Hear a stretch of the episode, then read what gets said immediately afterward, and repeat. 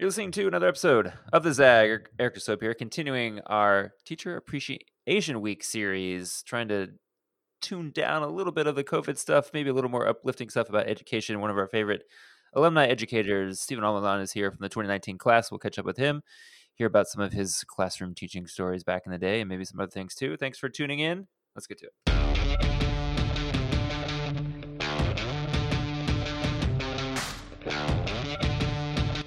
Steven, do you have a, a memorable Teacher Appreciation Week gift you ever got from one of your students? Ooh, that is a good question. Um, I actually do. uh, during my last year, uh, uh, so I taught as a as a middle school resource specialist at Kip Soul Academy in East Los Angeles, um, and one of my students, um, he was a fifth grader. I only taught him for about a year. Uh, but he was obsessed with the University of Southern California, um, and he knew that I went to U S C for undergrad, um, and he is probably one of my favorite students um, because he I spent every single morning with him um, in my learning lab as I would prep him for the day. Um, and I would communicate with his mom every single day just to make sure that he was ready to go. And um, so we developed a really special relationship over several months. And he surprised me with a U S C sweater um, during Teacher Appreciation Day. Yeah, it was a double X L. Too okay, big for well, me.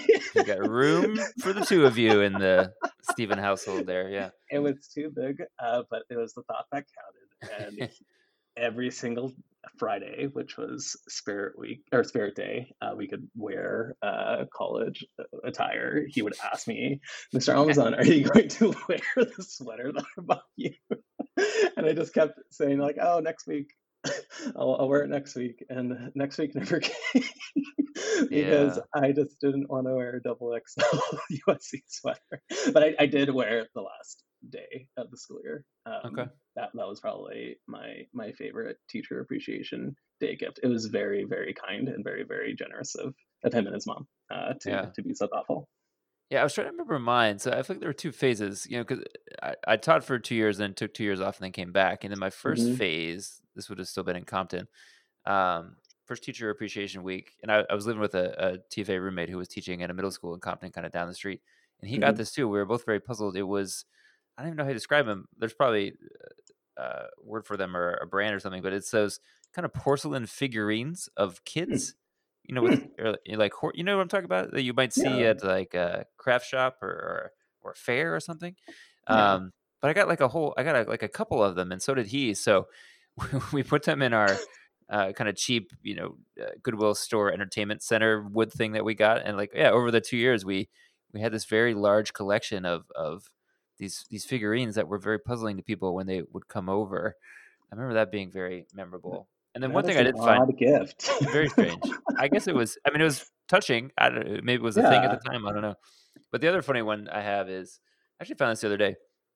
My last couple of years teaching, uh, I really got in, I, I'm really lousy at art, uh, but I had to teach art because we were multi-subjects. But I found these, you know, really helpful drawing books where, say like on a page, there's a dinosaur and you like, you start with a circle and then you mm-hmm. add a line here and by the end you have a dinosaur. You know, you just got to kind of build it with the different lines and structures. So I got really mm-hmm. into that. I thought it was a, a fun way to think about teaching, and you could layer in like writing standards because you could do directional writing and, and those kind of things. But anyway, the kids got into it too. And one of my students gave me on uh, just like a relatively small slip of paper, uh, a Stegosaurus dinosaur drawing from the book, which was cool. And then above it, she wrote, "Mister DeSobe, comma, when he's fifty-one years old," which, which is like a nice. random, random age, random, random choice of, of dinosaur to associate me with that age. Um, but I still have it. And so that's one of my, my favorite teacher appreciation that's awesome. gifts. Yeah.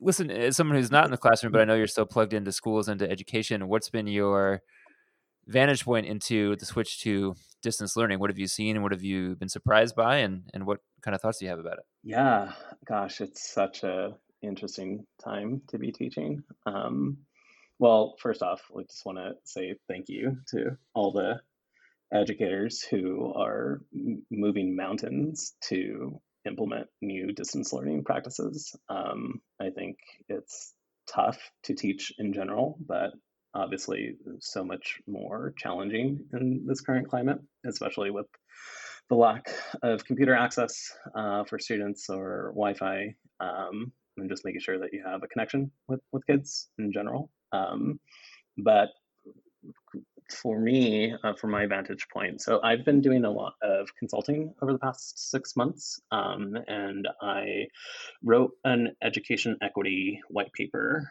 um, back in February or March, um, and essentially looking at how can school districts and schools implement equitable practices to ensure that schools are being inclusive and providing more resources and uh, financial support for the most marginalized students, specifically Black and Brown students, students from low-income backgrounds, uh, English language learners, students in the foster care system. Um, and I uh, hosted a webinar uh, back in March, and essentially we changed the the focus to be around um, equity in the during COVID nineteen uh, and how are school districts responding to this current practice to, to this current climate. Um, and from what I'm hearing from educators, um, it's that first and foremost, it's about making sure that you are reaching out to your students, um, regardless of whether or not they have internet connection at home.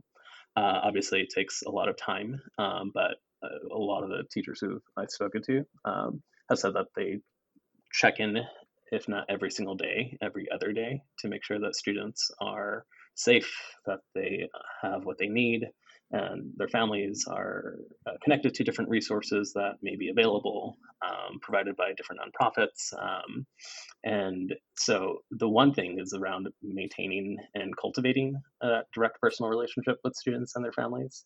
Um, but second, it's really about trying to find the best way to ensure that students are learning through what's best for them.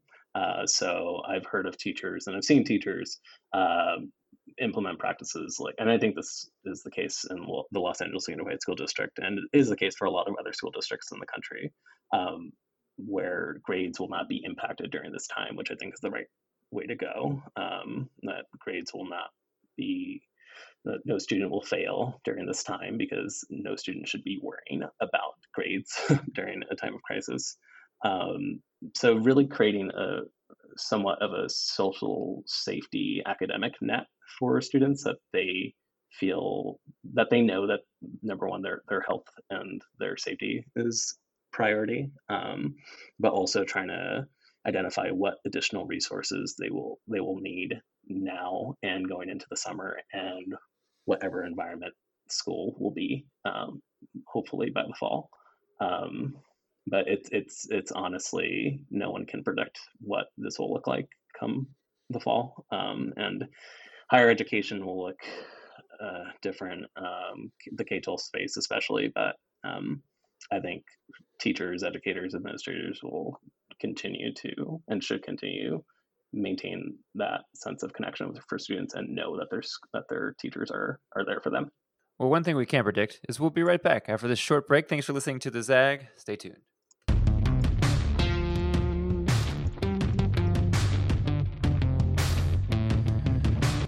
So once students do come back, what's your opinion on this idea? What if we shortened the in-person school week to four days a week and made the fifth day a mix of virtual and some sort of like pushing out into the community or something more tactile and job-based?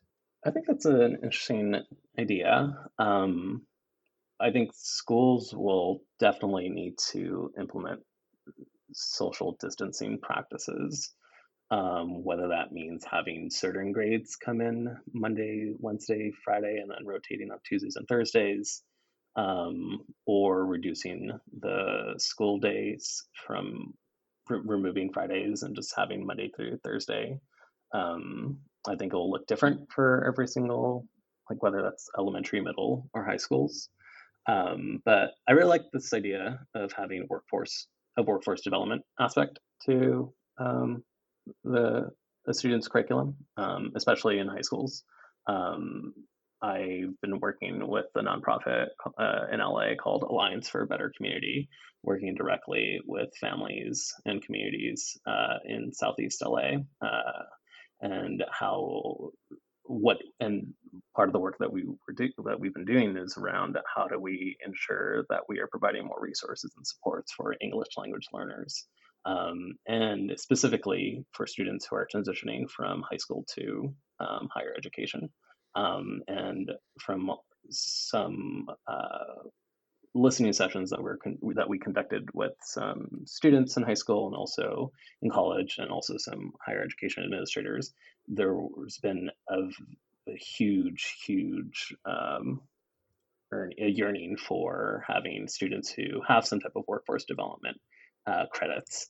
Uh, whether that's career technical education aspect or just having a more robust and uh, more more res- more a program that essentially supports students from understanding what career paths they'll have available once they uh, graduate from high school. Um, but I think that's a really interesting idea. I think it should definitely be explored, but um, I think to each school their own, and it really just depends on their capacity, and we don't even know what the um, what the what the workforce for school districts might look like. Um, I don't know whether layoffs might be down the road, unfortunately, for school districts, but that's a real conversation that will need to be have had, um, and a lot of tough decisions that will need to be made by district leaders.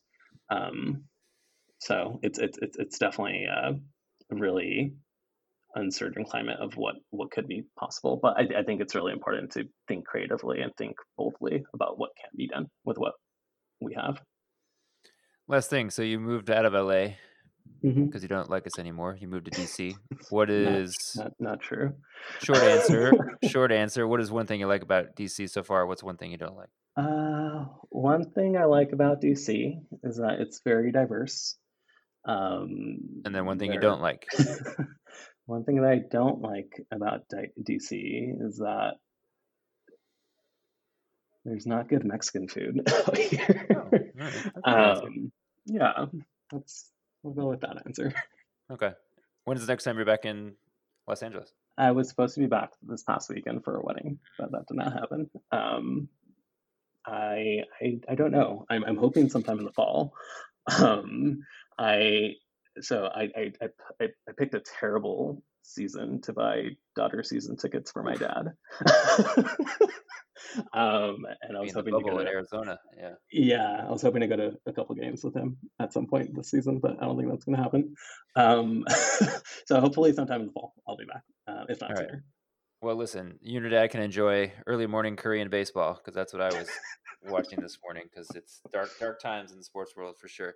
But listen, not dark times this week for all the great educators and teachers out there. Thanks for all the N L C alums who are working in all different kinds of ways to make sure kids learn a lot of stuff and families feel empowered and engaged. Make sure to listen to upcoming episodes of The Zag. We'll be talking to even more educators the rest of the week. Thanks for tuning in. We'll catch you soon.